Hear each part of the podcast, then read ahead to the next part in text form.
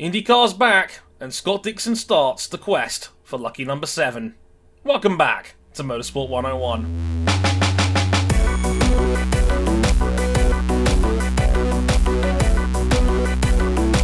Ah, our favourite single seater series, not named Formula 2, is back. Hey everybody, I'm Andre Harrison. Welcome to episode 296 of the Motorsport 101 podcast. And uh, yeah, welcome to the season finale of what we call season preview season here on the podcast, because everyone's doing season previews, and this is the last one we're really doing, and it's going to be for the 2021 NTT Data IndyCar Series. I almost said Verizon there. Oh, I saved myself at the last minute.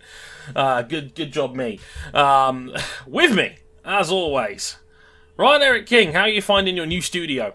Uh, it is fun, a whole lot easier, and I can't believe we're ta- we might be talking about seven again. Yeah, again. Like you thought you were sick of this last year. We're doing it all over again. Only this time it's in a. Over this time it's over an Australian fella. Um, Oh man, we're we're we're not we're not in the uh, basement of a housing project. no, no, definitely not. I can hey, put my car next keys year- back in my pocket. True, very true. I was like, don't Very worry, good. King. If you're sick of this now, don't worry. We'll bring it back next year to talk about Jonathan Rea. oh god. We'll Oh, keep no. that streak going. It's like it's the third wheel on the lucky on the lucky seven slot machine. You, you can't wait. I, I Um, would say something about World Superbike, but if I do, I'll be in trouble. Oh dear, that's, that's not a good sign. Let's move it on quickly. So, RJ suddenly in O'Connell the is here. background appears a, uh, a former member of our network brandishing a knife. Oh dear, RJ's here. Hello, sir. I'm gonna miss you, Barber Motorsports Park. I'm gonna miss you being Oh. about two hours driving distance away. Uh, but such is what happens when you move all the way up uh, that way across country. Uh, I'm excited for this season. It, it's it's gonna be great. Indeed, can't wait. And Cam Buckley is here, who is angry at all of us because he's had to, to record this new studio setup, which we'll get to very shortly. Um, he's had to be forced to use Google Google Chrome for the first time in about six years. There's nothing like looking into a browser that you haven't used since the early 2010s. Seeing your imported from Internet Explorer bookmarks Oh, and seeing a bunch of music uploads that have been all been copyrighted. They're all gone. My recording of the 1992 Pearl Jam Unplugged gone. oh, oh dear. A, But, a uh, moment of I'll live. silence for his Pearl Jam recording. Um, it's the only minute silence we're doing on this podcast this week. Oh lord. What are we talking about today, Dre? Um, I um, I don't know. Apparently, I'm going off to the Tower of London in a minute, but uh, you three can talk about the 2020 IndyCar season preview, especially. We're about to have a minute silence for me. And they, they man, get, you know me as well. We'll get it out of the way together. We'll, we'll, we'll make it a two-minute silence. We'll just stack them back to back before the Formula One race starts. It's like stacking Um, two lasagnas together, thus creating one lasagna. Delicious. Um, so we'll be talking uh, 2021 IndyCar season preview. We'll be going through all the full-time runners and riders from Team Penske all the way down to Carlin, um, and we'll be breaking all of that down over the next probably hour or so on the show. And uh, yeah, a lot of reasons to be excited. Um, just generally speaking, if you want to be a little bit generic for a minute here, all three of our favourite series we cover on this podcast are all racing this weekend. We have Formula One in Imola, MotoGP at Portimao, with the return of Marc Marquez confirmed. We'll talk about that on our next episode, although it'll probably be a bit weird talking about it in the past tense. Yeah, Marc Marquez finished third in Portimao. And we had no idea he was coming back. um, so, upload orders. It's a strange time. We're recording both this and 297 at the same time. But uh, yeah, it'll, it'll be uh, it'll be fun breaking all of that down, and of course, IndyCar's season uh, op- season opener at uh, Barber Motorsports Park in Alabama. So that'll be very fun indeed. Places you can find us as we get the general housekeeping out of the way first, though. We're on youtube.com forward slash motorsport 101 if you're watching us on there. Hi! Hit the like button, subscribe, hit the bell so you, you know when our upload goes live. I'm not sure how King's going to organise it, but I'm sure we'll have our social media handles on the screen like we had before. So you can follow us on Twitter at motorsport underscore 101. Our handles are on the screen right now if you're watching on YouTube. If you're listening on audio, they're uh, at Harrison101HD, at Ryan Eric King, at cbuckley917, and at RJ O'Connell. You can follow us on Instagram for the latest updates on there as well at Motorsport 101 Pod. And if you really, really like us, you can back us financially on Patreon. Now, I've got to be a little bit different about how I word this, and you'll see why in a minute. But don't worry, the audio tiers and the video tiers are still staying the same. Five bucks for the audio tier, ten bucks for the video versions as well. But we're going to be recording it a little bit differently. We used to record via Discord directly. We're no longer doing that. Um, we're doing we're using an app called Riverside FM instead. Um, but what we'll do is in the supporters club of our Discord server, you'll have links to be able to either join the Riverside FM room we record in as an audience member, or have access to an unlisted YouTube live stream we'll have instead as well. You'll still be able to listen to these shows live as they're being recorded. It's just a little bit different. So it's, don't worry, it will work out fine. It's, it's more complicated. It's less complicated than I made it sound. I promise. But don't worry, all but, uh, the audio and video tiers remain the same. That is a promise. So if you really, really like us, you can back us financially on there. Good times indeed. All, all, all, by- all details and all of that stuff as well, and our entire archive on our website, motorsport101.com. But in the meantime, let's get into what's going to be a uh, awesome time, the 2021 IndyCar season preview. Right after this. So, just a, a little bit more general housekeeping before we get into the real nitty gritty of this. Don't worry, we haven't forgotten the Indy 500 part timers. We will cover those in a bit more detail during the month of May. We promise. When they actually show up for their Yeah. appearances. Yeah, minor spoiler alert though, we're probably going to be seeing a return of Bump Day. You've been warned. Yeah, Um, pretty much. Uh, I think it's pretty definitive that we are going to see it this year. Yeah. Yeah, it's, gonna it's, be, uh, looking more or less nailed on. Always adds another element of drama to the month of May. Of course. did you miss it last year? Um, well, it's probably back. Depends on Screams and Mc- screams in McLaren IndyCar. Still one of the all-time classics. Okay, so what we're going to do is we're going to go team by team. We'll introduce the drivers and we'll have a little chat about each team as we go down the list. This, like I said, this is just the full-time runners and the part-timers do- are doing a bit more than just the month of May, for example. There's a few instances where guys will also be splitting cars. We'll break that down in greater detail as well. I'll give you a hint. One of them involves Ed Carpenter. I know, you're shocked. Um, so, without further ado, let's tackle the main juggernaut first and foremost Team Penske. Um, back to four cars this year. They only had three last year, but we have full full time runners again. It's like when I first got into the series in 2014 all over again. Um, returning in the number two car, Josef Newgarden, last year's championship runner up. Number 12, again, Will Power in the 12 car. Simon Pagenaud in the 22 car. And we have a very exciting new rookie in the number 3 car. Three time Australian Supercars champion, three times over, Scott McLaughlin makes his full time debut after filling in towards the end of last year at St. Petersburg for his official debut, I guess you could say. But uh, this will be his first full time season. So. Last season was probably one of disappointment for Team Penske. They lost both major honours they were holding on to in 2020, with Takuma winning the 500, and of course Dixon taking his sixth title as well in the main series. A, a season of frustration. Newgarden made a late charge. Pagenaud was only flashes of his usual brilliance. Power is probably still mad at his pit crew low key. Where do we sit on Penske, the team at this point? Because I, I was wondering, is Roger going to take two years without a major honor in a row without making changes? I think because I want to, I want to throw it to you guys on this hmm. one. I, I'd say definitely no.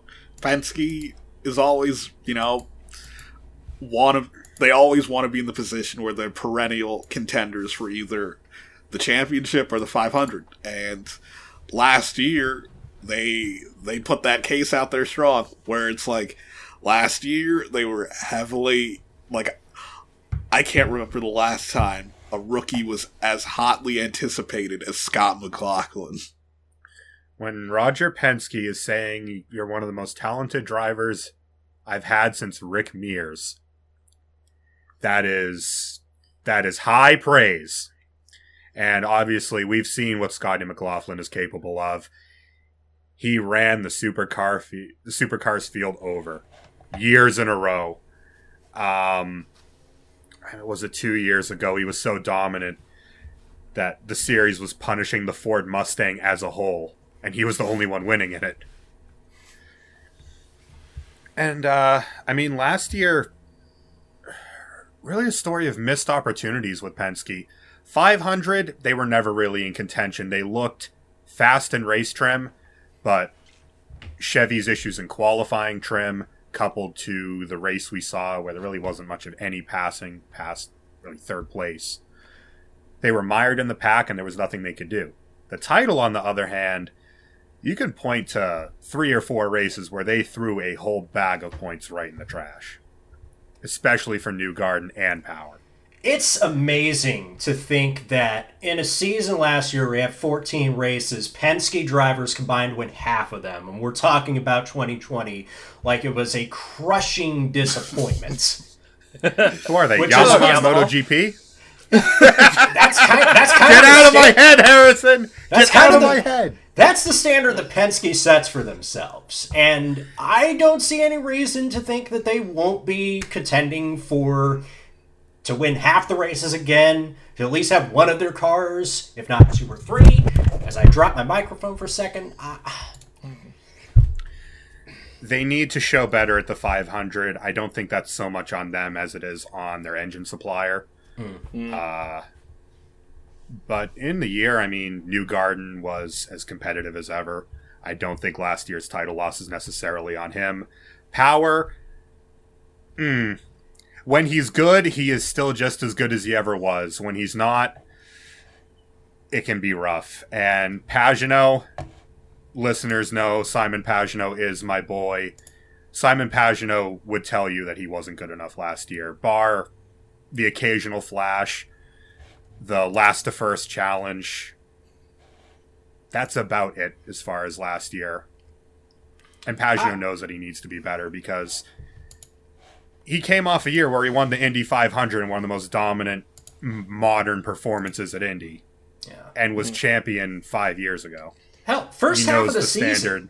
the first half Yeah, of he's held to. 2020, the first half of 2020, Pagenaud was not all that bad. Hell, he was second in the championship after after the Iowa double hit header, header weekend, and then only had about he didn't have a single top five finish for the rest of the season. That was pretty much the hmm. opposite of what happened to Will Power, who it seems like for the second or third year in a row just got out of the gates too slow to make a championship run. Yeah, and we'll talk about it a little bit later, but when you have the opportunities that Penske had last year, you can't give them up to someone like uh, one Mr. Scott Sixon. Yeah, that's going to be the main threat. Penske knows that's probably going to be the main threat. They have three exceptional bullets in the chamber, all former series champions. Um, two of the three having won 500s in their own right as well. And yeah, like, how do you guys think Scott McLaughlin will fare? Saying, I did not know that Roger thought that highly of him. Like, I know, obviously, giving him a seat in his car and making a fourth car for him is probably already a massive endorsement, but. He Like- gave him the yellow submarine. Yeah! That is Helios car. loyalty. That is royalty in the Penske hierarchy. Uh, I think Scott uh, might take a little bit of time to adapt. I think once he does, Scott McLaughlin is going to acquit himself. I think he's going to do very, very well. Here's the th- things that Scott has in his factor. He has a full off season to deal with, not a weird pandemic affected off season to uh, to work with to get adjusted to the car. Um, anecdotally, guys that come out of tin tops tend to do a lot better than people think. Once you because like Frank Franchitti came out of, straight out of DTM, did quite well. Wickens came straight out of DTM, was doing quite well in his rookie year, which was unfortunately cut short. Rosenqvist comes with a background in GT3s. He does exceptionally well. Um, I I don't think there's any reason to think that Scott McLaughlin is not being put in a position to succeed. And if he does, uh, course. they have a driver that is um, is going to carry them into the future for many, many years to come if he succeeds at this. And he's certainly talented enough to do so. Yeah, I, His I'd talent say, is above reproach. like I'd say if if I'm Scott McLaughlin, my goal would be finish top ten at the championship and get a maiden win. That that'd be my goals for the year if I McLaughlin. I, I think he will as well. I think we'll see him in contention to win, if not winning races, at least by the end of this year. High praise, decent expectations. It's the Penske way. We, yeah, we, you know it, we know it. And we The- barely touched on my guy, Josef Newgarden. Who, Who the the might- perennial championship contender? Yeah, Yeah. will get you uh, at least three or four wins a year, solid. Always going to be in the midst. Um, it's an odd, it's an odd numbered year, um, coming off an unsuccessful defense of a championship, and uh, that seems to be when Josef finds his seventh and eighth gears. Hashtag uh, reclaim the one. It's hashtag reclaim the one again. Yeah. and uh look, we know what Team Penske's all about. It's championship or 500 or both or bust. yeah, pretty much. And yeah, so we I can't believe we've barely mentioned Josef Newgarden, who pound for pound might be the best driver in the series all round. Like he's been I mean, either he's been championship, he's either won the title or been runner up the last three years. That is insane in a, in a division that is that talented and has Scott Dixon at the front of the field. And he's still Like- got 10 good years of his prime left ahead of him, health willing. Still only 29 I mean, years old as well. look at last year. I mean, Penske were let's let's call a spade a spade. They were garbage in the 500. Yeah, New hmm. Garden was the one who was able to get through the field through clever pit strategy and good driving. And without that, if they were more competitive at the 500, his run at Dixon to f- close out the year, when Dixon had a, a we thought we all thought it was almost insurmountable, mm. and he he alone made a championship of it. Didn't quite Yeah. get there in the end, but he gave it his everything and made Scott Dixon look over his shoulder by the end of the year. Mm. Yeah, we, we, we literally, I remember we recorded the 500 last year afterwards, and we thought Dixon, even though he finished second in the 500 that year, had one handle that's overall title already, because you still get 80 points for second place.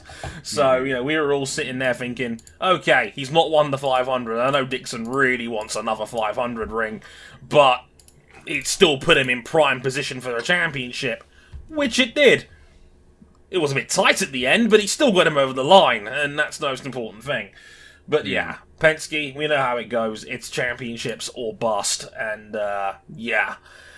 Let's get into the chasing pack behind them. First and foremost, the second of the massive four car big name fleets, Andretti Auto Sports, and I like to say in brackets, and friends. And because we have friends. because we have Steinbrenner running the 29 car as well, and we have um, gang as well with at Marco's. But as we talked about in January earlier this year, Marco is only running the 500 this year while he ventures into other series. In the meantime, they have amassed what can only be described as a fleet of ridiculous talent. Um, in the 26 car, Colton Herta, who finished third in the championship last year, and it's still easy to forget is still only 20 years old. Alex Rossi in the 27 car. Ryan Hunter-Reay in the 28 car, and returning in the 29 car, the people's champion, the, the mayor of Hinchtown, James Hinchcliffe, Dre's champion. is back as well. Dre is the people. Number one in my heart, James Hinchcliffe, is back for 2021, and uh, I mean, the way I summed it up in the, in the notes, and when, when that show notes when we wrote this out was, if James Hinchcliffe is your flaw, what sort of team have you amassed here? Like, hmm. this is a There's a this juggernaut. is a nasty looking. It's a juggernaut looking team, and then you look at it and you realise the best performer in Andretti last year was Colton Herta, who had like an incredible season last year to finish third overall. Again, we wax lyrical about how talented this series is. For Colton Herta to finish third overall in his second full time season is unbelievably Incredibly good. impressive. Yeah. Being And what a young driver in still a- IndyCar is really, really hard. And I want to say, like, the only bad weekend that Colton Herta had was in Iowa. Otherwise, he was just rattling off top fives, podiums, top tens. He, of course, won Mid Ohio from the pole in pretty convincing fashion. He Yeah. was Andretti Autosport's only shining light in what was otherwise a pretty dismal year. Mm. Because for all the talent they have, and they have more than enough, Andretti Autosport just haven't performed lately. It's Yeah. almost as if they've overextended themselves, where Alexander Rossi was just walking under every ladder, walking by every black cat, stepping on every crack in the sidewalk. Mm. Uh, I, I, it's I almost nicknamed it- impossible to have worse luck than Alex did last I, year. I, I nicknamed it Bad Car and G in the show notes because that's exactly what it was. He just had he was I think he was taken out of maybe four different races last year and still finished in the top ten of the championship. We all You- know you- Yeah. Alongside Takuma, he was the only guy who gave Scott Dixon a thought at the 500. Mm. pretty much. Uh, I think it's fair to say, King, if it's dialed in, there's no reason why Alex Rossi can't win a championship or Yeah. anything on in, in this series. He's just that good all round. Yeah, like Alexander Rossi should be should be within realistic reach of the championship at every season finale for the rest of his career. Like there's no reason he, he cannot talent. Yeah, his talent. I mean, we've seen it. Um, of course, a couple years ago, championship battles where he was just going hammer blows with Newgarden all the way to the very end of the year, and it's just odd. To last year, we didn't really see him running at the front at all, other than the 500. I've got his racing reference stats up. Um, he only had eight lead lap finishes out of 14 races, and he only led Wow. 83 laps. Uh, he had Yeah. four DNFs, um, which I don't even think he had that for the last two seasons combined. Yeah. It was an off year for a driver we know is better than what his results showed. Yeah. Yeah, one of the very best in in the series, and yeah, it's it's he'll still. I think he's still the psychological leader of this team, but he's got backup now beneath him with Colton Herta, where Andretti for the first time in a while might have two genuine bullets in the chamber for for both major honours in the series. I want to mention 28 on, on Hunter-Reay for a second as well. This is his age 40 season now for Captain America. I wonder is he in a vulnerable position now? I know he brings a lot of sponsorship. I know the DHL car is an iconic part of the team, but tenth place for a guy of his level last year RHR. could that be a weak the- spot? Since the introduction of the IR18, Ryan Hunter-Reay just hasn't been. He hasn't been at the races. I don't know. He, he had a great it. he had a great first season of the IR18 level. Let's not forget in 2018 he won twice and finished fourth in the standings, but it's been a gradual decline ever since, hmm. where he went from eighth to tenth, and you know that's still a pretty high standard if you consider a guy that's still finishing consistently in the top ten in the standings in decline. But we Some think drivers of would Ryan love Hunter to Ray. have that decline. But we think of Ryan Hunter-Reay as someone who's fighting for Indy 500s, fighting for championships. For a long time, was leading the charge for Andretti Autosport. Yeah. it's I, I hope we see a, a resurgence out of him because he's always a fun presence at the front of the sport. Um, his battle with Castroneves in 2014 for the 500 is one of my favorites. Mm, mm. Two wheels on the grass, legendary. No, like like I said, it, it, it again, it, it, it's just perspective. Like Hunter-Reay's the third wheel in this team, and he'd be at least a two in almost any other team in the field, bar bar Penske. I would say. So again, it just puts into perspective that Andretti is going all in on driver talent this year. We've barely even mentioned James Hinchcliffe, who's seemingly come home after tried to be the big fish at Schmidt Peterson, didn't work out, was out of the sport altogether last year. We saw him on the Yep, broadcast. back full time. Back full time. Um, you know, replacing Zach Veach. Um, it- look, I, I, I said on Twitter to people that because there's a lot of people out there that, that you know don't think James should be on this level, and I say this before.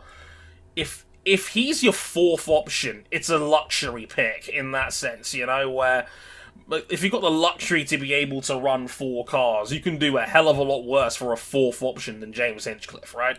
Well, just as well. I mean, he came in last year part time, had been out of the sport, hadn't driven a car with the aero screen implemented, and did pretty well. He, he reached the fast nine in the 500, which is something that is well documented at times. He would have killed to have that at his previous employer.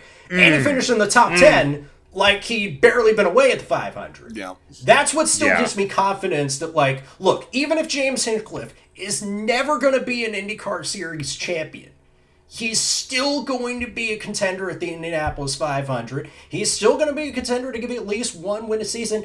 And people genuinely like this dude. He's good for the sport. Yeah, he's a Massive. great ambassador for IndyCar. Yeah. Yeah, and while we still haven't covered all three teams in the Big Three yet, if, say, Hinchcliffe and Hunter-Reay are drivers 11 and 12 out of the 12 seats in the Big Three, that ain't that ain't bad. Nah, that ain't No. bad. No, and um, I think being full time, being in a, a what must have it must be a better environment than what it had to have been at Schmidt Peterson by the end of Oh, that yeah. partnership. Um, I think Hinch will do fine this year. I do too. Maybe And a thing win is or that- two. Yeah, and I think there's no there's no real pressure on him to really succeed in this setup. Given, as I said, he's the floor guy in this team. Like you, ex- they're going to be expecting probably Herta and maybe, and obviously probably Rossi to be their two frontline contenders. Like if they can get Hinch or Hunter-Reay up there as well, hey, you're playing with house money at this point. So that's that's the luxury of having Hinch as a fourth option, and as RJ alluded to, they're going to have five cars for the 500 at least. And Marco Andretti, he was I know he had an awful time last season, but qualified on pole for the 500 and Yeah. was you know still a guy that can challenge for the real you know crown jewel of the season, which is the 500. Nothing else They just- that Marco Andretti has, if he has no other value, whatever you think of Marco Andretti as a driver, um, they really appreciate having his setup knowledge at Andretti Autosport, particularly for dudes who may have been new to this game or may have been out of sorts for a while. Yeah. Yeah, I mean And- he is. Uh, he was. He's the setup anchor of Andretti Autosport at the 500. Yeah. has been for a decade. And it's also hard to ignore the the marketing value of Marco Andretti possibly winning the Indianapolis 500. Like the only thing that comes close to it is someone winning their fourth 500. That is probably. We'll, we'll talk about that guy later.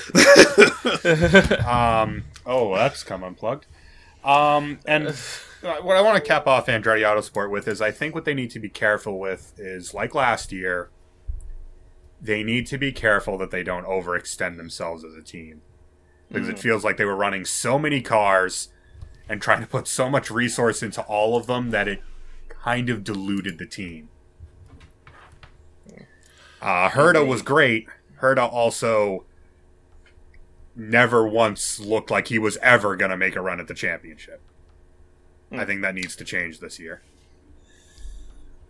Big time, big time. The third of the quote unquote IndyCar Big Three. He likes winners. It's Chip Ganassi Racing. Uh, and, and CGR again is, is, is expanded to four cars for the season. Um, in the eight car, Marcus Ericsson, our favourite Husky chocolate friend. Uh, in the number nine car, you know him, we know him. Dixie Scott Dixon, the uh, reigning, defending, six-time IndyCar Se- Series champion. Of the world! Thank you. Um, and he's got help. He's got backup because in the 10 car replacing Felix Rosenqvist, Alex Palou, and uh, we'll get to him briefly. And uh, King, don't don't start flickering back there. Uh, Fine, I'm fine. Did he? Uh, did he? d- Do you like my? Do you like my note in the uh, in the set list? Yeah. the one, the, the, the, the one that said, uh, "quote Easy to forget he was on the podium in his third ever race in the series, running top ten in the 500 before spinning and beat." I think Cam added the word embarrassed um, King on iRacing that one time. um, the the King, it, it was an honourable second. I'm just, it, it- there's no shame in that, you know. Alex Palou, the number ten car, and uh, some guy in a in a fourth car, the forty-two, um, what's it, 48, actually? um, um, some guy, that? uh, Some guy who knows a lot about seven. Jimmie uh, Jimmie Johnson. Well, he knows he knows more about seven than just about anyone. He knows more about seven than grits and gravy, rolling 77 consecutive sevens. What you know about seven? Pay me. Every Um, time I go back to seven that well, time NASCAR Cup Series champion Jimmie Johnson, sharing duties with uh, some guy named. Wait, wait, he's still in the league? Tony Kanaan? Tony Kanaan is sti- Tony Kanaan is like the drill of IndyCar. He will never log off. Never. He's never logging off.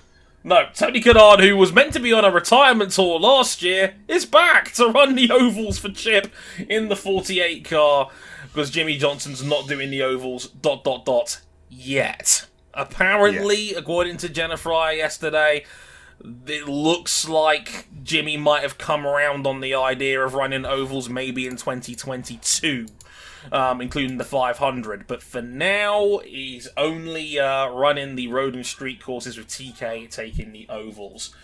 I mean, where where else do we start than Scott Dixon? You know, probably favourite on paper. You know, was unbelievable the first half of, of last season. Even by his standards, he was it, it was astonishingly good. hat trick of wins to Um, start the year. Fort Mm-hmm. Worth, Indy GP, first half of Road America to open the season. Mm-hmm. Uh, only took, finished uh, outside the top 10 once all last Yeah. season. But for And all that he's accomplished, for all that he has accomplished in the sport, six titles, climbing up the wins record list, he's never successfully defended a championship. Not for lack of trying, it just hasn't happened yet. Yeah, and um, of course, last year, it took everything Takuma Sato had to end his reign over uh, just a dominant Indy 500 performance.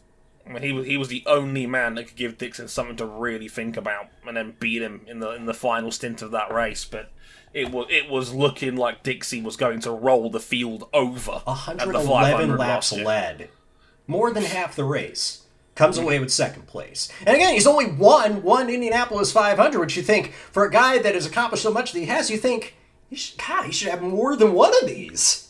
I mean, it, it's not for lack of trying, but Oh, running yeah. up against people like Franchitti, Weldon, the Penske Brigade, of course, uh, Takuma last year. It every time he goes for the 500, every time he's trying to defend his title, there's someone standing in the way. But Skip, lo- look, he's Scott fucking Dixon. pretty much.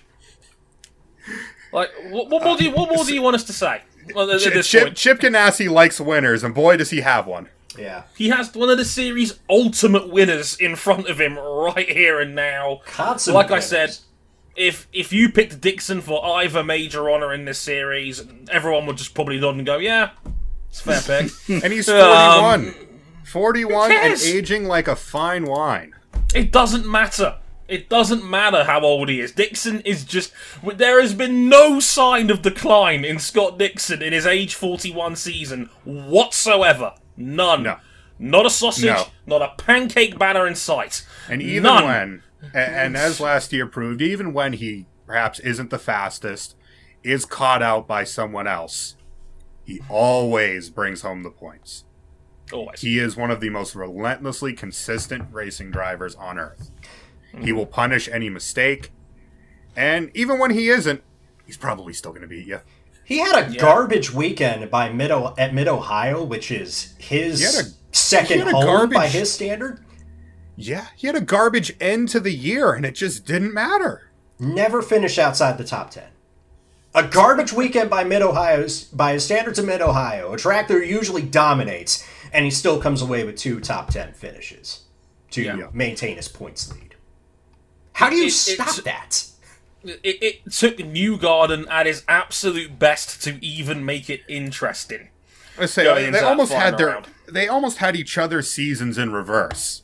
Hmm. But of course, the 500 was the difference maker. Dixon was electric in the 500, again, only beaten by a raging Takuma Sato. Oh yeah.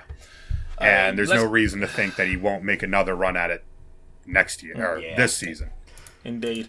I mean, let's look. Let's look at the other guys in the team. Let, we got to talk about Alex Palou, and this is like again oh, one Oh, he of that fantastic. incredible 2020 rookie class that captured a lot of hearts, a lot of minds on a lot of fans, excited a lot of people.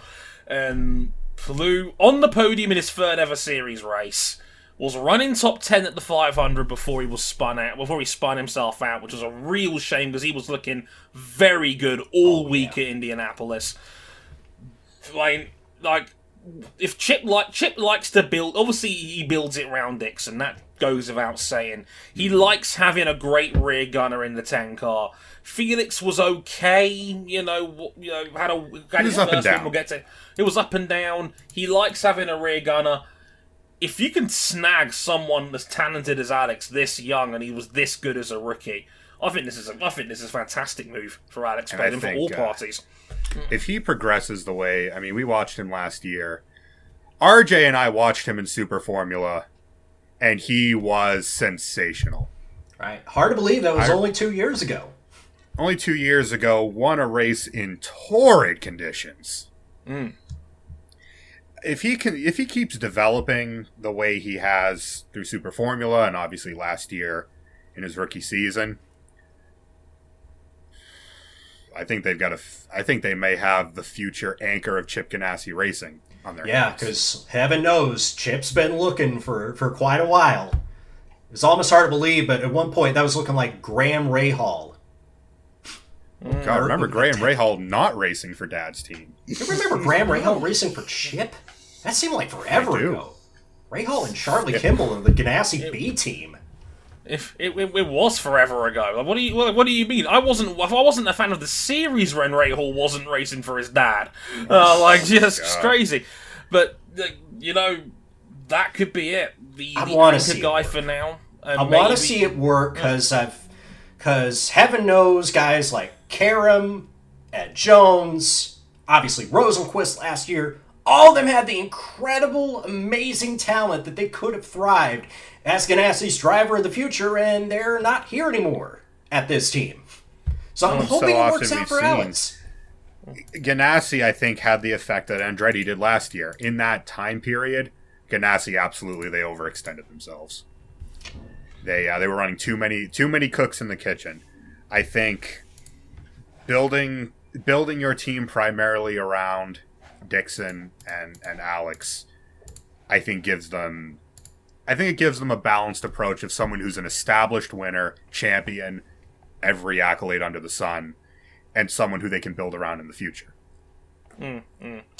So is, is it going to be like Andretti, where it's like two frontline guys, and then you've got Marcus Ericsson more in a supporting role, and then see what you get with Jimmie? You know, because we've got to talk a bit about Jimmie here as well. Like again, we talked about Scott, different end of the of the you know career scale Different- here, yeah. obviously. Different You know, series.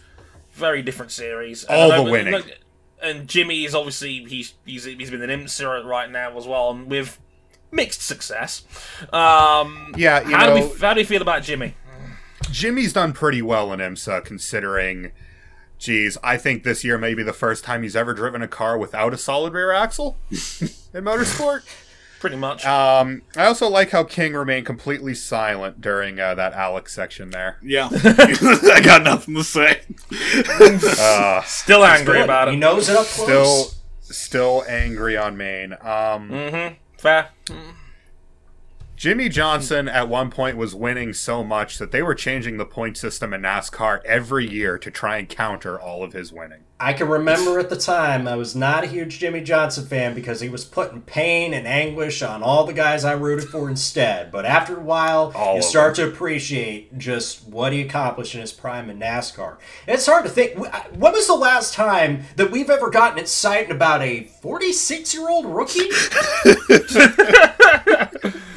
Yeah, we've got the synonymous- oldest rookie class imaginable in IndyCar this year. Everyone's old. It's like last year it was all we young and ridiculously exciting. This is the complete other end of the scale when the youngest rookie is 27.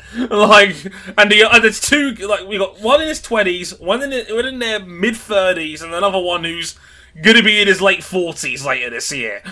Who'd have thought it? Um, it's crazy. But, um, I mean, King, what do you, what do you make of, what do you make of Jimmie? Like, where is he gonna fit into all of this? I, I don't know. It's just one of those things where it, it feels like we're really not going to know until uh, practice on Friday. It's gonna be I- fascinating. I- I Fascinating. tend to agree.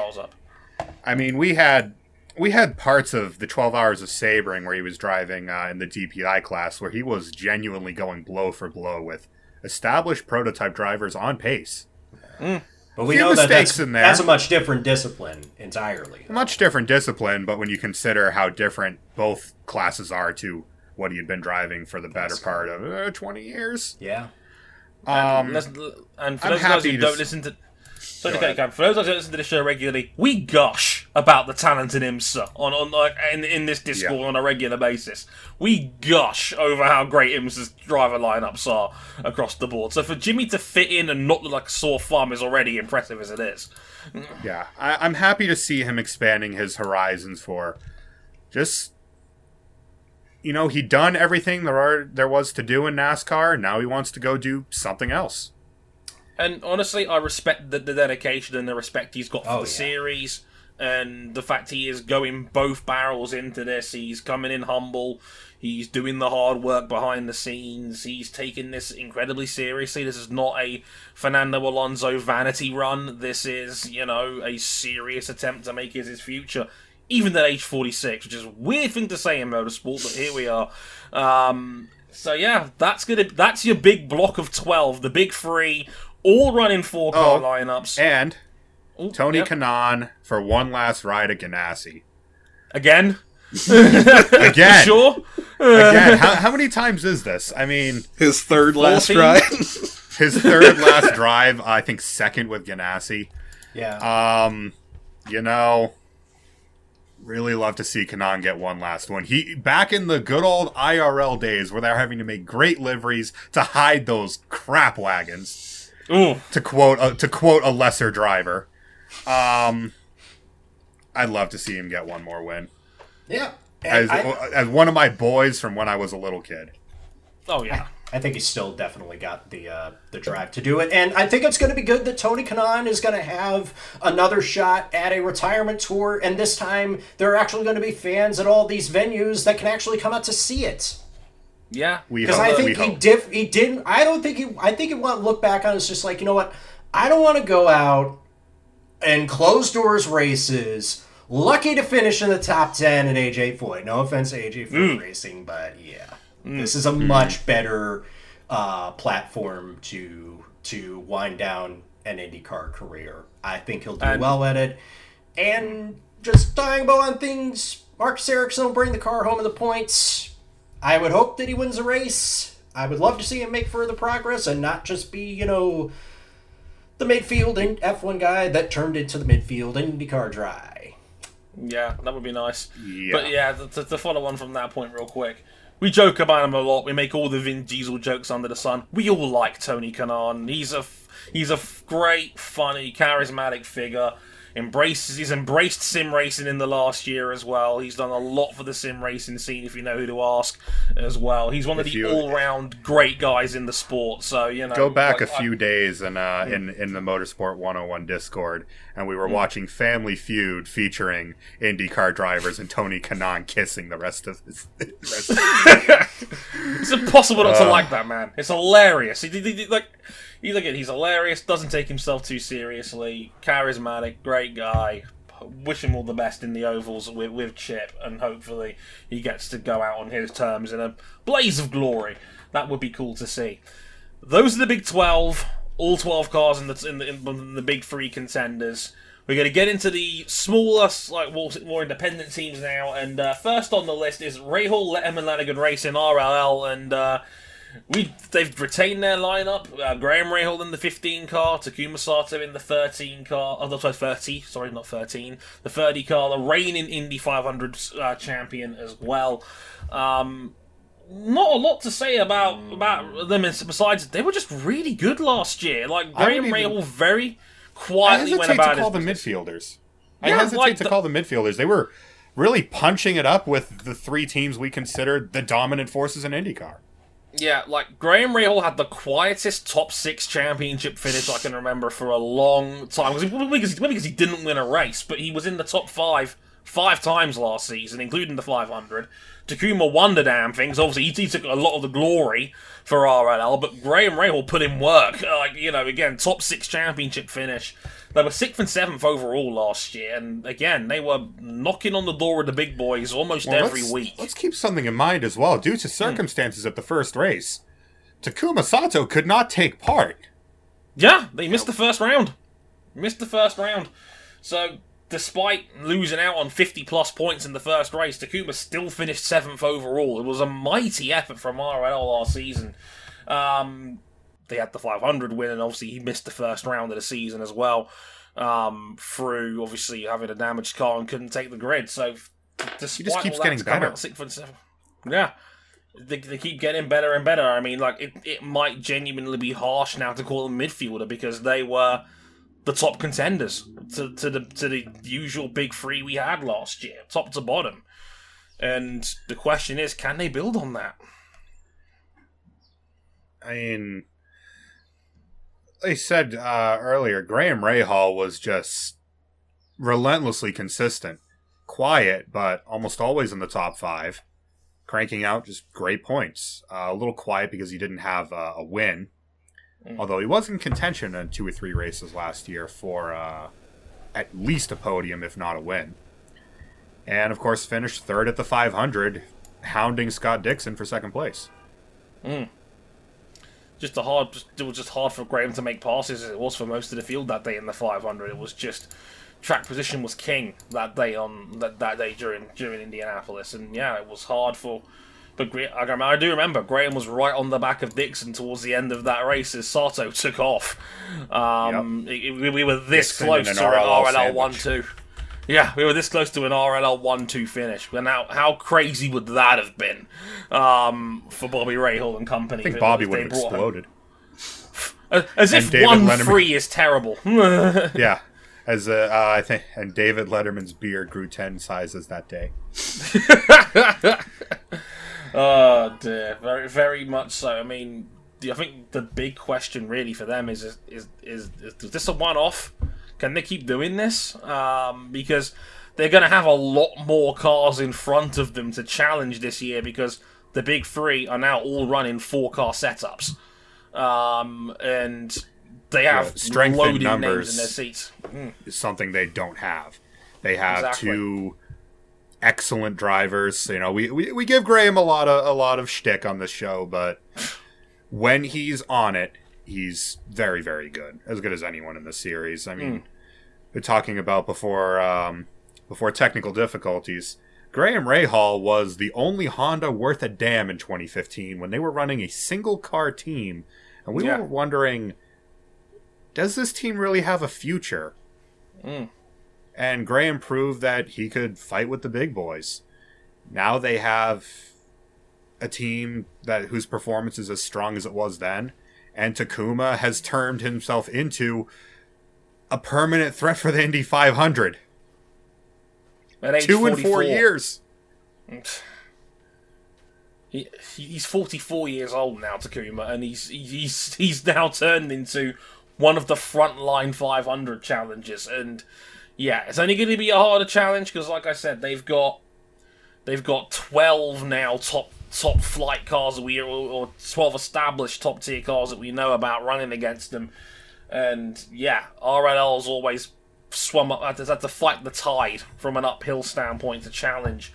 Um, but they did it last year with flying colours. So that there's a lot of there's a lot of good to come out of that RLL camp right now. A lot to be excited about. and you know, maybe maybe they can win more than just the 500, which is a weird thing to say with, with Takuma. But uh, they, well, if you're only got, going to win one race, pretty solid yeah, one you know, it's, it's, it's a good pick.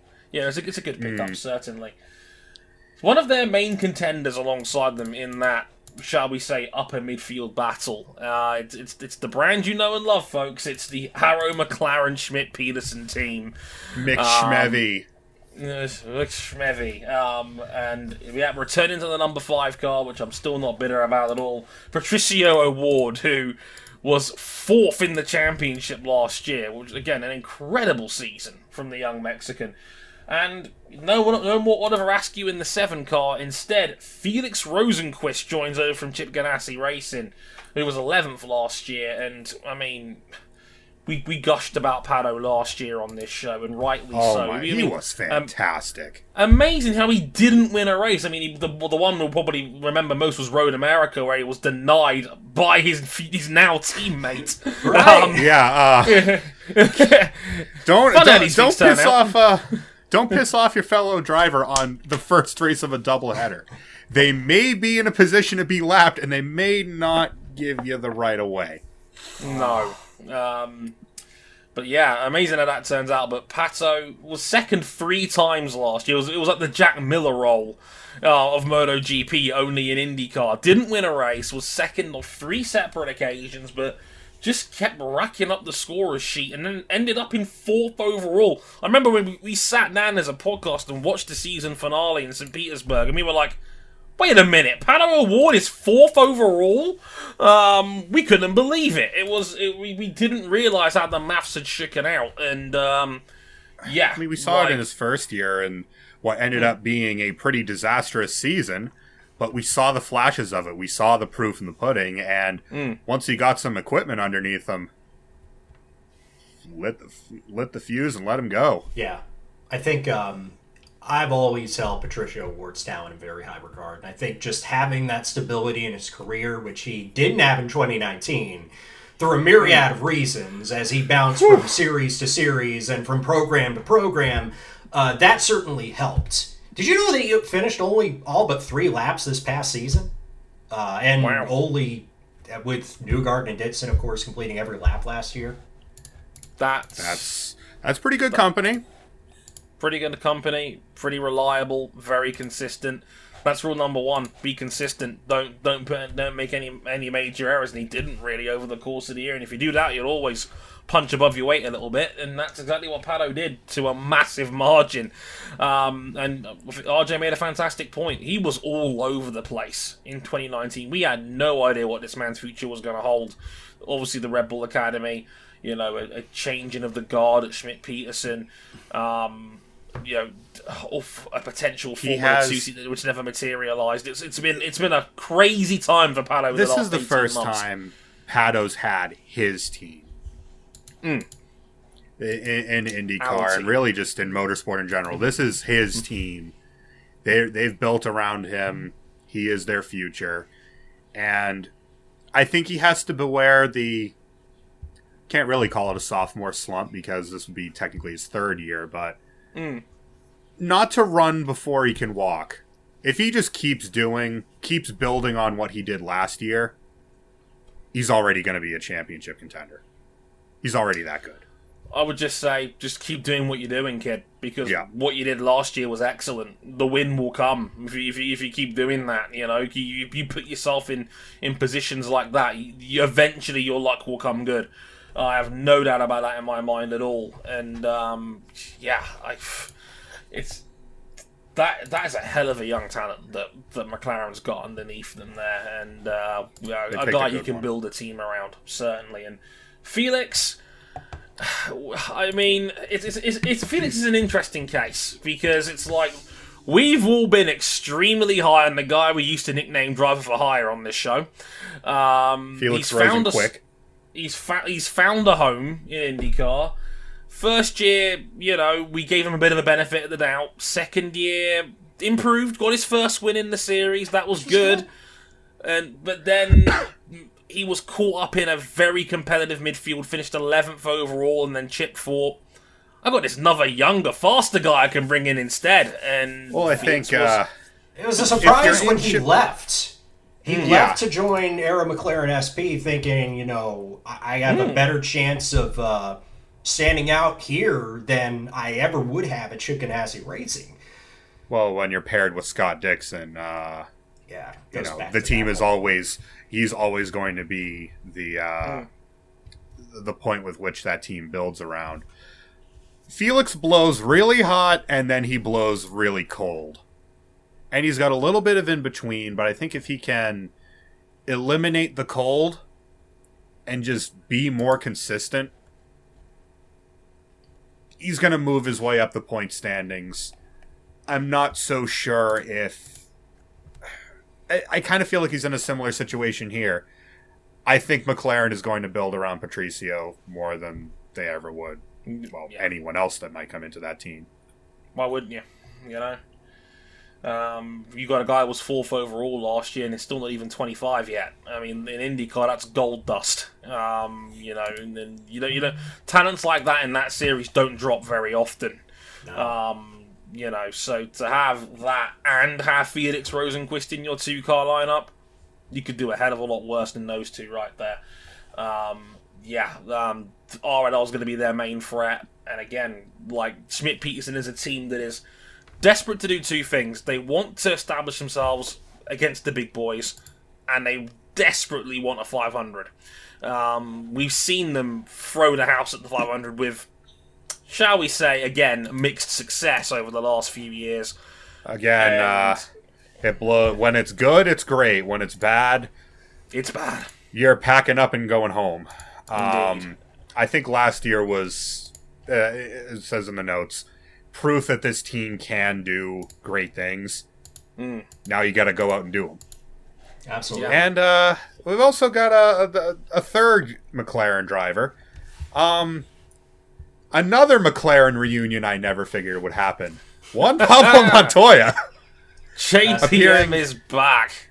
in in the creamsicle, as we have uh, affectionately nicknamed it, for the 500, and I think he really bolsters their 500 chances.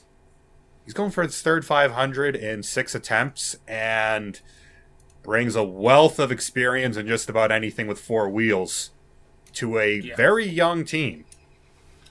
Like, if Montoya's got a good setup, he just flies around around Indianapolis. Oh, He's just that good at it, and And that's Yeah, going to trickle that- down for Patricio and Felix as well. You'd think, you know. So if you want to take a punt on a third wheel for the month of May, it's a pretty good name to take out of the hat. A guy that's won thirty three percent, or should I say, won forty percent of his attempts at the five hundred so far in his career. Um, Not a bad so hit that's- rate. It's, it's- it's not, not bad. That's pretty decent. Pretty decent. Yeah. So yeah, And uh, I mean, his accolades speak for themselves. Uh, one of the fastest guys in F1 when he was in F1. Mm. IMSA champion, many time Daytona 24 Hours champion. And he's still he's still putting in great performances when he shows up in whatever you put him in. Indeed. Yeah, a lot to be excited about there in the uh, McLaren Schmidt Peterson camp. On the other end of the scale, it says next on my list is AJ Foyt Racing. Ah, It can only yeah. get better, right? It can only Yeah. get better because if it gets worse, we have to question the existence of this team. Yeah, um, for perspective, uh, Dalton Kellett uh, is, is now there in the number four car. Uh, he was the bottom ranking of all the full time runners last year by He, this. he only had two finishes inside the top 20. Oh my god. I Yeah, it was even when- worse than I thought. and second driver, you know him, you love him, Sebastian Bourdais. His quality speaks for itself, and he couldn't do jack diddly squat with this team last year as a part-time runner. Yeah, three races at the end of last year didn't really go anywhere with it. It was there was it was Oh, he, unspectacular. he had that fourth at St. Petersburg, though. That was the only bright point for that team all year, though. And Pretty again, much. Sebastian Bourdais is his talent is is above reproach. I mean, he just Off won the- Sebring. He just won Sebring a few weeks ago. yeah, The French pain train. Yeah.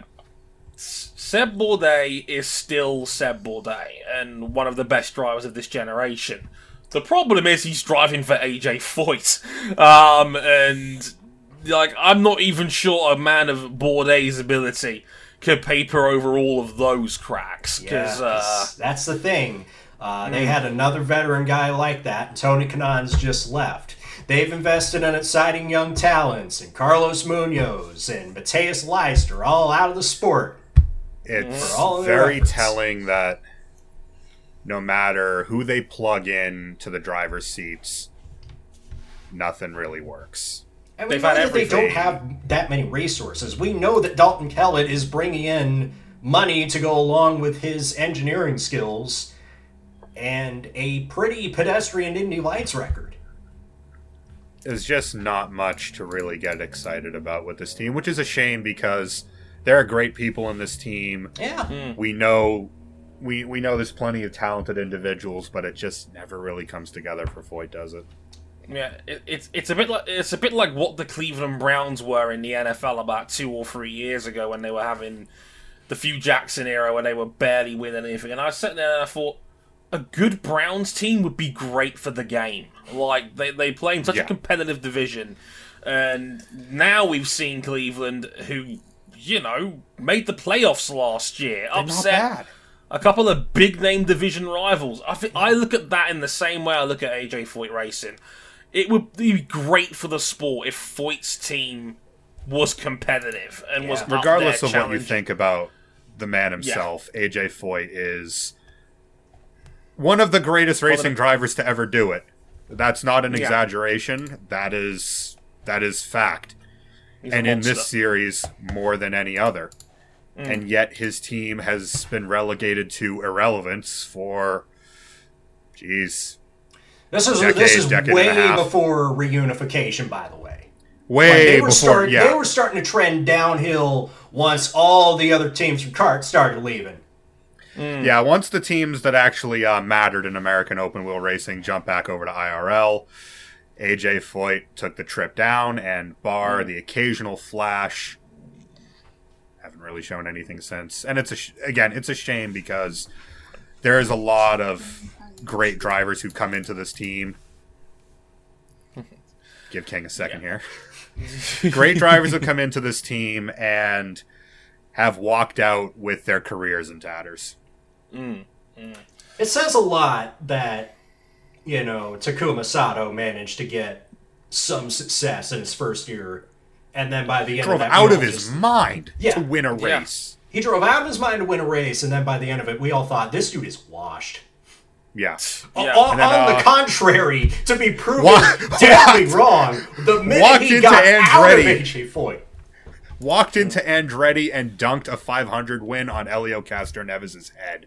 And I'd love Yeah. to see that happen for Sebastian Bourdais. I'd love to see him get at least one more win to close out the career because, you know, he didn't get he didn't end his time at Dale Coyne Racing, or his time at Dale Coyne Racing did not end on the terms that maybe he would have wanted it, or that a driver of his caliber deserves. I know a bunch of hmm. bitter champ car fans think that he is the worst driver to ever win four consecutive national titles. He's also the only one that's ever done it.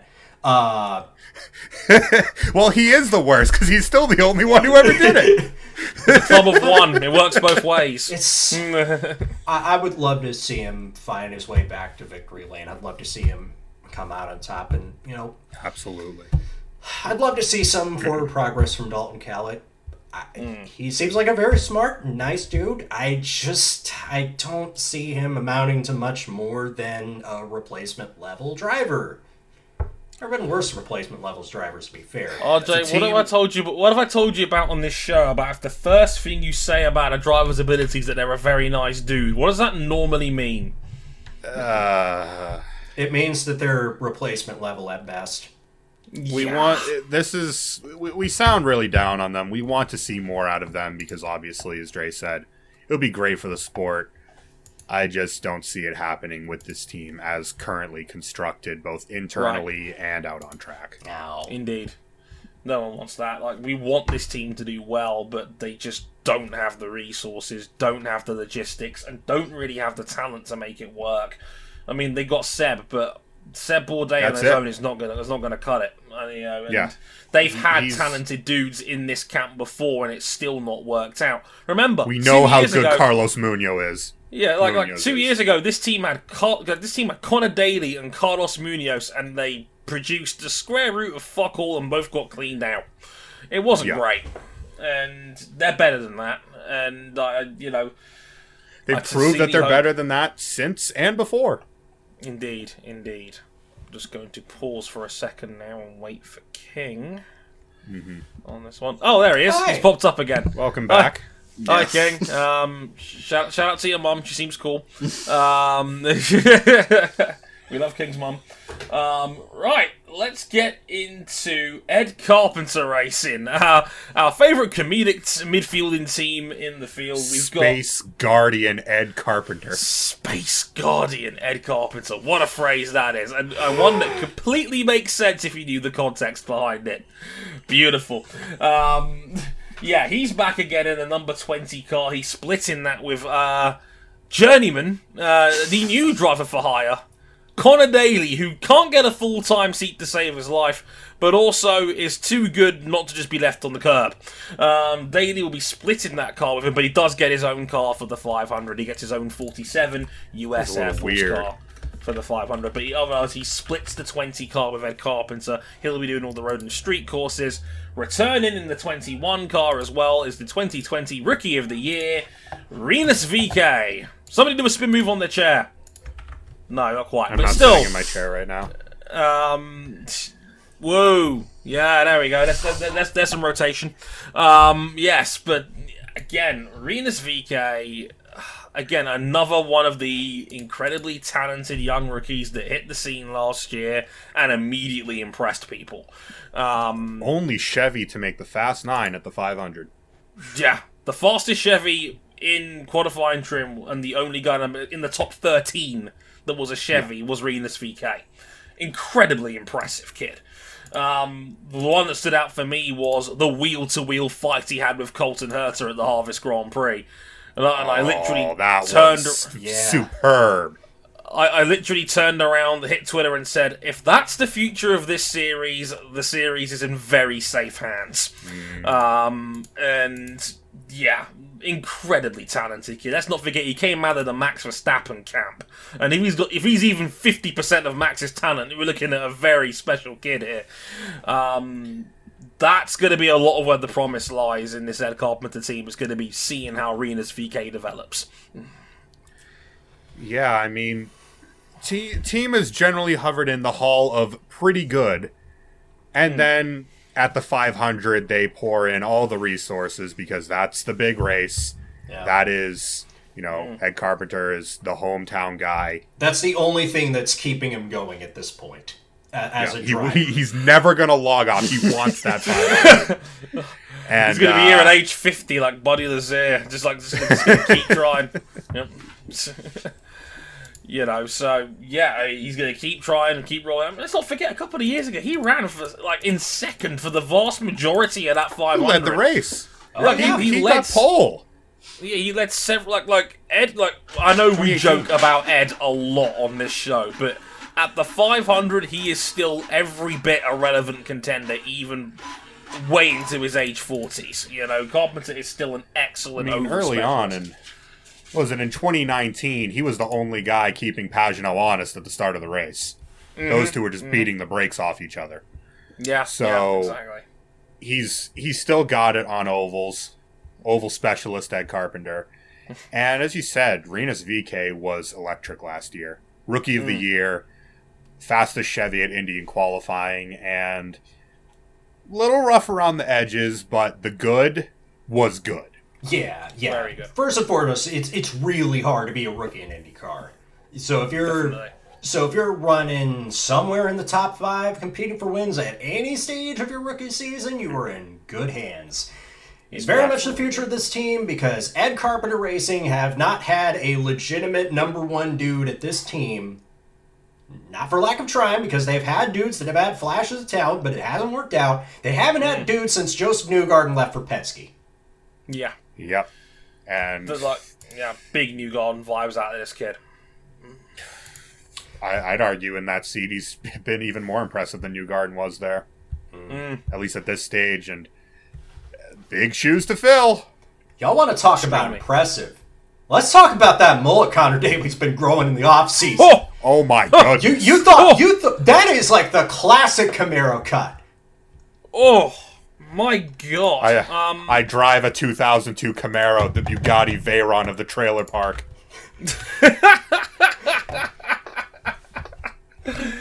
that is quite the mullet that Connor Daly has grown, and it's like it's one of those things that you made me re- that made me realize. Oh my God, he's 29 years old now. He isn't He just feels. young. He still feels like a baby. He's 29, Cam. He's 30 in December. Oh, like my- it's it's a it's the effect of him not really being in a full time seat for years, and we look over. Wait, wait, he's how old?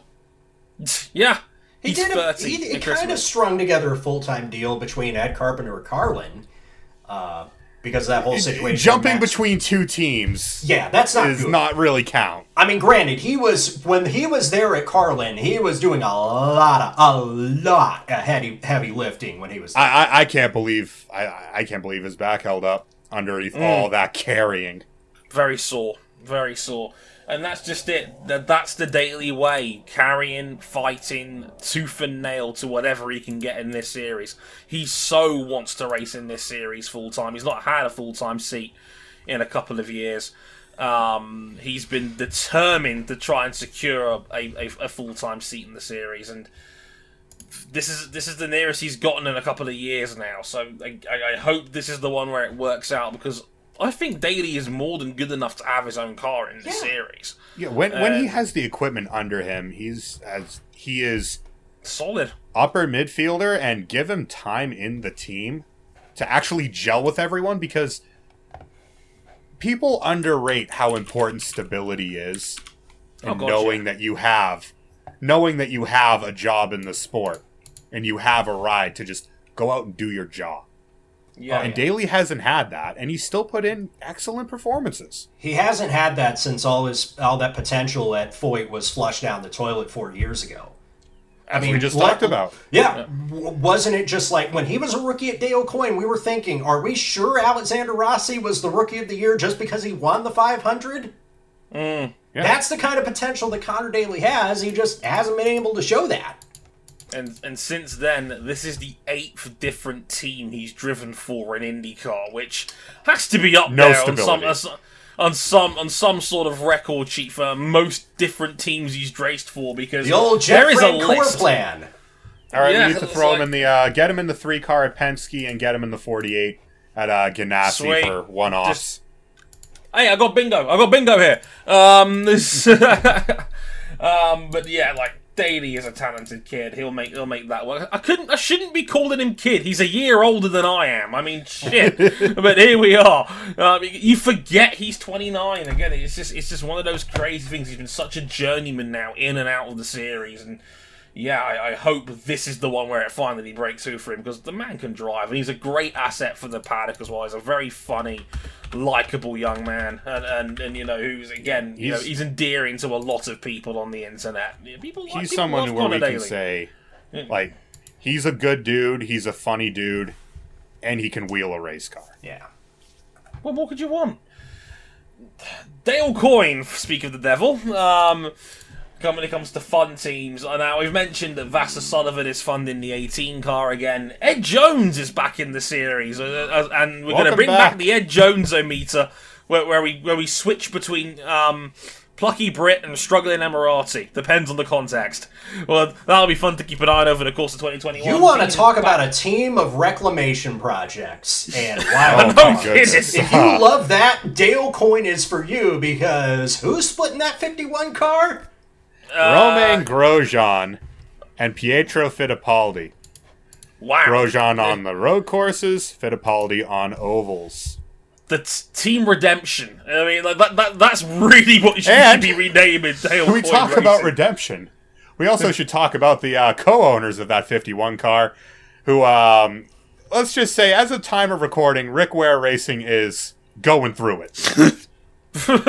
It is really awful that we are putting uh, putting James Davison in a position to be a sympathetic character in NASCAR, but that's beside. Oh! We're not. We're not talking about that. Let's talk. Let's talk about Ed Jones. Let's talk about Pietro Fittipaldi. Let's start talking about Romain Grosjean because we haven't seen this dude in a competitive car, a car that looks capable of winning races, and what sounds like minute.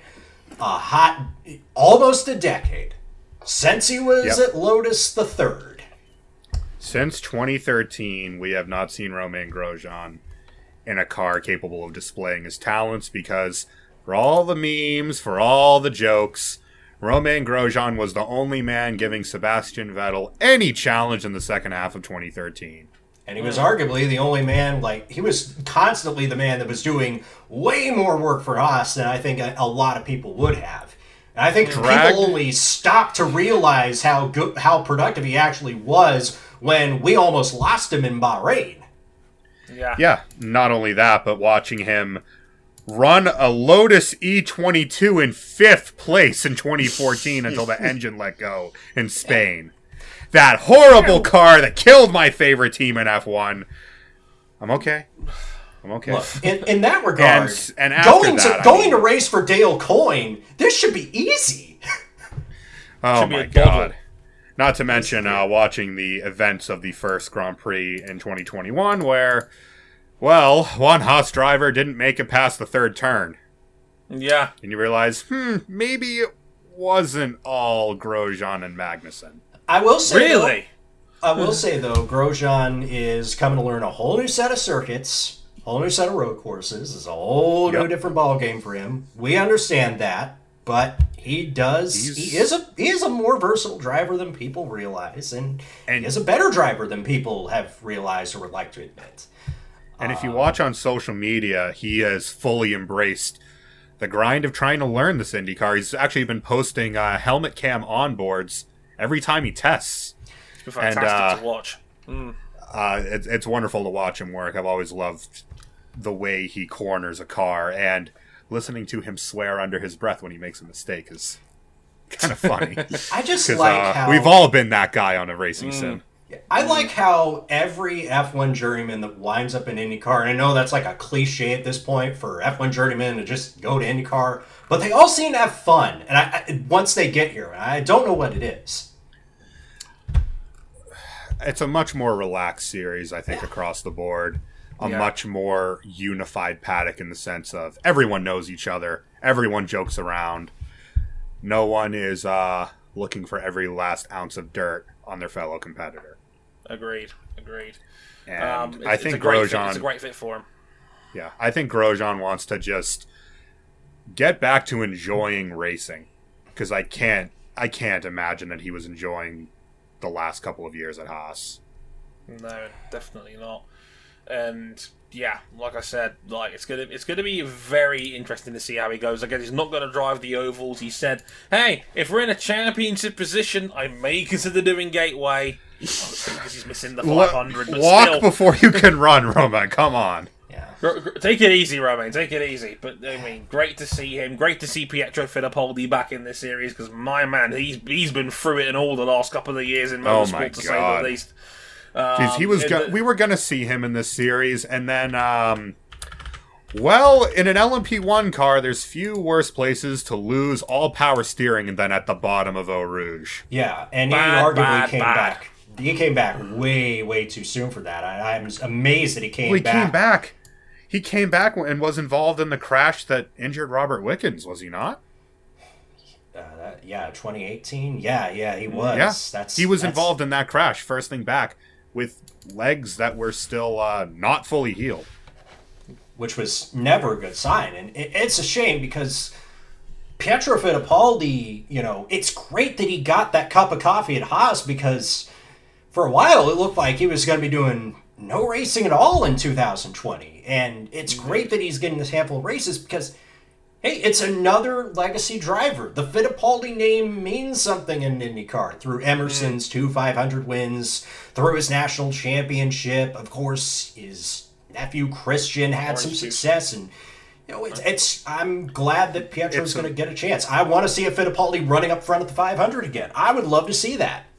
Hmm. It's a name. It's a name in multiple series of motorsport that is just. It's rarefied air to be a Indeed. Fittipaldi, and on his own merits, Pietro has proved himself to be a perfectly capable driver. Yeah. To do as well as he did with like no experience standing in for Romain Grosjean. Yeah, I know he was finishing largely at the back in a crap car, but he, He was in a crap car. He, he did much better than he had any right, any driver would have had any right to be under the circumstances he was given. And uh, talking about drivers that were out of racing entirely, because remember, Ed Jones' fallback option after losing his IndyCar ride was supposed to be DTM, and then that fell through for 2020. So he just spent all last year on the sidelines. Now he's back full time, replacing uh, some other guy that left the series. I wonder what Doesn't happened. matter. But uh, Ed Jones, golly. And he's I would back love to see him recapture the form that many people believe should have made him Indy 500 Rookie of the Year in 2017. Yeah, don't I was gonna say, like- work out. He he's back at the team where he first burst on the scene when when he came through on, on and had a very impressive rookie season. Got the Chip Ganassi seat in the ten car, didn't work out. Probably a bit too much too soon for Ed. Um, but even so, Yeah, talk about getting thrown in the deep end. Yeah, like very, very talented driver. Was very solid at Dale Coyne the first year he was there. Multiple top tens, fourth place finish at podiums. the 500. Yeah, three podium finishes as well. The guy was excellent at Dale Coyne racing, and like I said. We, we, we talk about Dale Coyne a lot. If there's one team that likes to throw the dice strategically and see if they can get their way up the field that way, Dale Coyne loves a gamble. Um, and that could easily see some of those runners up the field a couple of times next year, and that in itself will be fun. Yeah. Definitely. You But, uh, most yeah. of the time when they're not employing drivers that we uh well have mixed emotions towards. Let's say uh, they're always a fun, Mike. very very fun team. Yeah, it's it's amazing that they are the last of the survivors left from the pre from the Champ Car World Series era. Yeah. They are the last ones standing of the other side of the IndyCar split. Indeed. Now we've got two more teams to go. They're mostly going to be running one car throughout the rest of the season, but we'll get we'll touch on them briefly. First and all, we like them around here. Mayor Shank Racing here, um, our friend and yours. Let's go, Jack Harvey, back in the sixty Friend car. of the show. Friend of the show, Jack Harvey. Uh, we stand. Um, let's go, Jack Harvey. He'll be in the number 60 car. Flip the numbers around for a second, and in the 06 car, running a five race schedule in 2021. Anybody got the gel ready, boys? Because uh, You're reigning, man- defending, you're reigning but not defending IMSA top class champion. Renee, but not defending, but uh, well, he did co-drive in that car that won the 24 Hours of Daytona this year. Yeah. Helio Castroneves, who still has Magnificent hair. Thank you. Uh, perfect. Uh, while we all get our hair of Helio varying Castroneves. quality back into place. Who, uh, I mean, We, we know what he's all about. He has uh, he has a few Indy 500 wins. Three of them. Casual three Indy 500 wins. Greatest driver Wow. to never win a national championship for my money. probably. Yeah, no Fantastic arguments there. Uh, first time, well, first time in IndyCar out of the Penske stable. Yeah, it's weird seeing him. In, in, in, 1999. it, it was weird seeing him at McLaren last year, and it's now even weirder to see him in hot pink um, at Mayor Shank Racing because uh, that is going to be weird to see him in the 06 car. He's still determined to make history and tie number the all-time record for four 500 wins.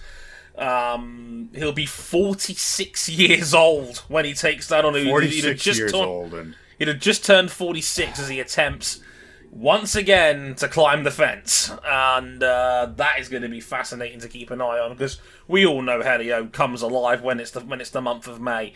so that's going to be great to see how that rolls Well, up. not just that. I mean, just like the drivers, the the up there in age drivers we talked about previously in this episode, he's as good as ever. I mean, Yeah. he took that that IMSA championship last year by force. Indeed, like it's going to be great to see how he goes up. And of course, we love Jack Harvey on this show. Don't let the 15th in the championship last season fool you. I think he was. He, I think the last year and a half he's been way more impressive than his overall standing show. Like Absolutely. Jack, I think can I think them last year was a big transition year, going from effectively an Andretti satellite team to their own team proper. Hmm. That plus mo- they've moved back to sports cars this year in terms of prototypes. Yeah, There's a lot of change internally at this team, and I think it, w- it could work for them or work against them. I hope. I, I've always liked Shank in sports car racing. When they go all in, when they put their best minds to a project, they are as good a team as does exist in motorsport. And I think having Castroneves there is going to help. Harvey has shown some incredible results for the limited resources that they've had. Um, I expect him to make further progress. Heck, I wouldn't be even surprised if he pulls off a first career win out of nowhere, just like that. Yeah, whole lot more Indianapolis road sponsorship. course again. Oh my goodness, yeah, and plenty of sponsorship flowing into this team now.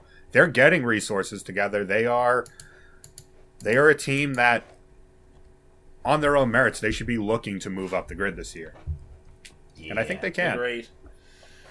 Last team as well to get out of the way. Carlin is back. We've only got one full time car and it's being split. They're going to have a second car for the 500, but that's not been confirmed who's driving it yet. Um, Max Chilton is back in the 59 Carlin car, but he's not doing the ovals because Chilton um, vetoed that a couple of But years he's ago. but he's the doing the 500. But he's Just doing the- the 500. Just the 500, which now, as a result of schedule changes, is by an order of magnitude the fastest oval on the calendar. Yeah, I, ju- I don't get it, but here we. I mean, obviously, the Chilton thinks the 500 is worth the risk, but not the other ovals that are on the calendar. He thinks it's worth doing that beautiful 2020 helmet and then mis- misspelling Dario Franchitti's name. oh, that still hurts. I'll never oh. not be mad about it. Oh, it was a stunning helmet design, and it was just that one little typo. No, but good to see Chilton back again. Another guy that is like it's amazing how he's like I don't want to do ovals all that much when his best attribute when he was in the series was his ovals. Better like than you think say, at ovals. Only 20, uh, Lights win was on an oval. Best IndyCar finish was on an oval. 2017, while we were all focusing on what would happen with Alonso's car before it uh, sent a connecting rod into low Earth orbit, uh, we forget Max Chilton was leading at the time yeah, and holding and holding that lead. led 50 laps in that race. Like you led a quarter You don't lead of the 50 running. laps by, at Indianapolis by mistake. No. Man can drive an oval, which is a weird, which is why he's not doing them. Uh, apart from one, which is very strange. But yeah, Carlin just needs to throw more resources at it, I think, more than anything else. They're still relatively new. It's still a big step up from their lights days. You know, for the project like- and I don't know if he's because I don't know if he's the right guy to be leading that team. Ideally, you would like to have somebody who is let's just say not just there for the sponsorship considerations. I know Matt Chilton is more than just sponsorship considerations, but his place at the team is certainly helped by those sponsorship considerations. I It helps. it, it still feels like a toe in the water project, yet we're four years in. Yeah. yeah, strangest year for this project now, isn't it? That's come around quick, hasn't it? Like, jeez. Um, yeah, still work to do for the Carlin team. Hopefully, Chilton will be the guy to lead them up the field again, and we'll have to wait and see how we go. As mentioned, all the 500 runners that that are going to be part time will mention in the month of May later on down the road. But before we get out of Dodge for the day, gentlemen, I'm going to hit you up. Your series champion will be. Josef Newgarden. You already know what it's all about. Oh lord, who do I pick for champion? Uh, Alexander Rossi. Ooh. Cam. It'll be a little spicy. Colton Herta. Whoa. I love that. Do I go with four different names just for fun, even though Scott Dixon is out there dangling like a carrot for me to take? Do it. I really should, shouldn't I? You know, because we because we know that if Chris was here, he would pick pick Scott Dixon because Krista Hardy is boring. he is extremely boring. Um, We love you, buddy. I, are we? Are we, We, gonna? we are do love you. Are are we? Like, am I, are we? Are we really gonna have four predictions on this show, and Scott Dixon is not one of them? Say That, like Scott that's blasphemy. that is sheer blasphemy. I'm gonna take Scott Dixon. I, I can't resist. Okay. Like I, I was this close to saying Will Power, but I was like, Mm. it's like Will Dixon. Um, just- uh, it's just you, you can't. Oh god! And- Oh god! The fusion dance. Now he's invulnerable in qualifying and in the race. It's the ultimate combination. And who wins the 500? You know, you know me. Simon Pagenaud. Return to form after last year's disaster. I, I think I think it's gonna be a car from ECR, but it's not gonna be the one the owner wants. I have a gut feeling maybe Rinus VeeKay Ooh. wins the Indianapolis 500. Wow! Are, are y'all in YouTube chat That's writing this spicy. that, that's a spicier Whoa. pick than my champion pick. Damn. I, That's I hot. like that. Um, that's why I'm going to play it safe, and I'm going to say that it's going to be Scott Dixon's time to win that second Indy 500 title and give him some additional legitimacy that I don't think he needs to establish, but yet. He, he doesn't. He doesn't No, he doesn't. But It doesn't, but it You'd be nice, like wouldn't it? I'm going to take the man that I think has got more upside at that track than anyone in the field. I'm going to take Alex Rossi to win the 500. I think Man. I think he's going to put it all together again this year. And like when he's on it at the 500, he is unbelievable entertainment and just ultimate level speed is unlike anything I've seen at that track when Rossi is dialed in. Oh, I'm, yeah. I'm going to be fascinated for that. It's going to be a fascinating. it's season. hard. It's hard to not look very smug remembering 2019. of course you didn't, Cam. Never, not in a million years. Um, that'll just about do it here for our IndyCar season preview. Again, can't wait. Season opener this weekend at Barber at Motorsports Park in Alabama. Good news for British viewers out there as well. Sky Sports News is showing every session live this year, so that includes the practice and qualifying. They've been very patchy about this over the last couple of years since having coverage of the series, but apparently now we're getting the whole shebang on Sky Sports F1. So, yay! Check that out if you haven't already. I believe the race is 8 p.m. British time um, um, in the UK, 3 p.m. Eastern um, in the in on um, on in the United States times uh, on Freedom Hours. But uh, yeah, check it all out on there if you haven't already. If you have not watched the series before, give it a chance. It is very fun indeed. A lot of great per- personalities, a lot of great characters. Great track for the series. Barber races tend to be very good. Um, as Better well. than people think. Oh, definitely. It, it like you watch it and you think this shouldn't produce great racing, and yet it does. Um, Yeah. it, it, it, it, it's, it's very fun to watch. It's a great series. It's a great racetrack. Hopefully, um, will lead to another great race we'll talk about on next week's show, most likely. So, uh, yeah. Basically, you can find us one more time. We're on youtube.com forward slash motorsport 101 or on facebook.com forward slash motorsport 101 or on Twitter a motorsport underscore 101. Uh, my personal handles at Harrison101HD, at Ryan Eric King, at RJ O'Connell, uh, and at C Buckley 917 um, we're on Instagram at Motorsport101pod, and if you really like us, you can back us financially on Patreon, patreon.com forward slash motorsport101. Around $5 gets you early access to all of the audio versions of the show. You can upgrade to $10 for the video versions and access to the supporters club of our Discord server where you can listen to these shows live as they're being recorded. All those details and some written pieces as well. There's some fun stuff as well up there on motorsport101.com and I've been Andre Harrison. Thank you very much for watching our IndyCar season preview. We'll be back next week to talk about that alongside an absolutely heaped weekend of motorsport, including Formula One at Imola as well as MotoGP in Portimao with some ant on a bike coming back. Apparently, it's quite exciting. But until then, I've been Dre Harrison. They've been Cam Buckley, RJ O'Connell, and Ryan Eric King. And until next time, sayonara. Later, y'all! Bye.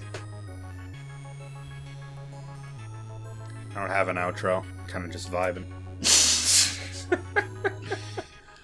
Seriously? Like, we, we we were this close to having a show with no one picking Scott Dixon to win the title? Not one of us? Yep. We're, we're a bunch of hipsters. We're slaves to circum- su- superstition.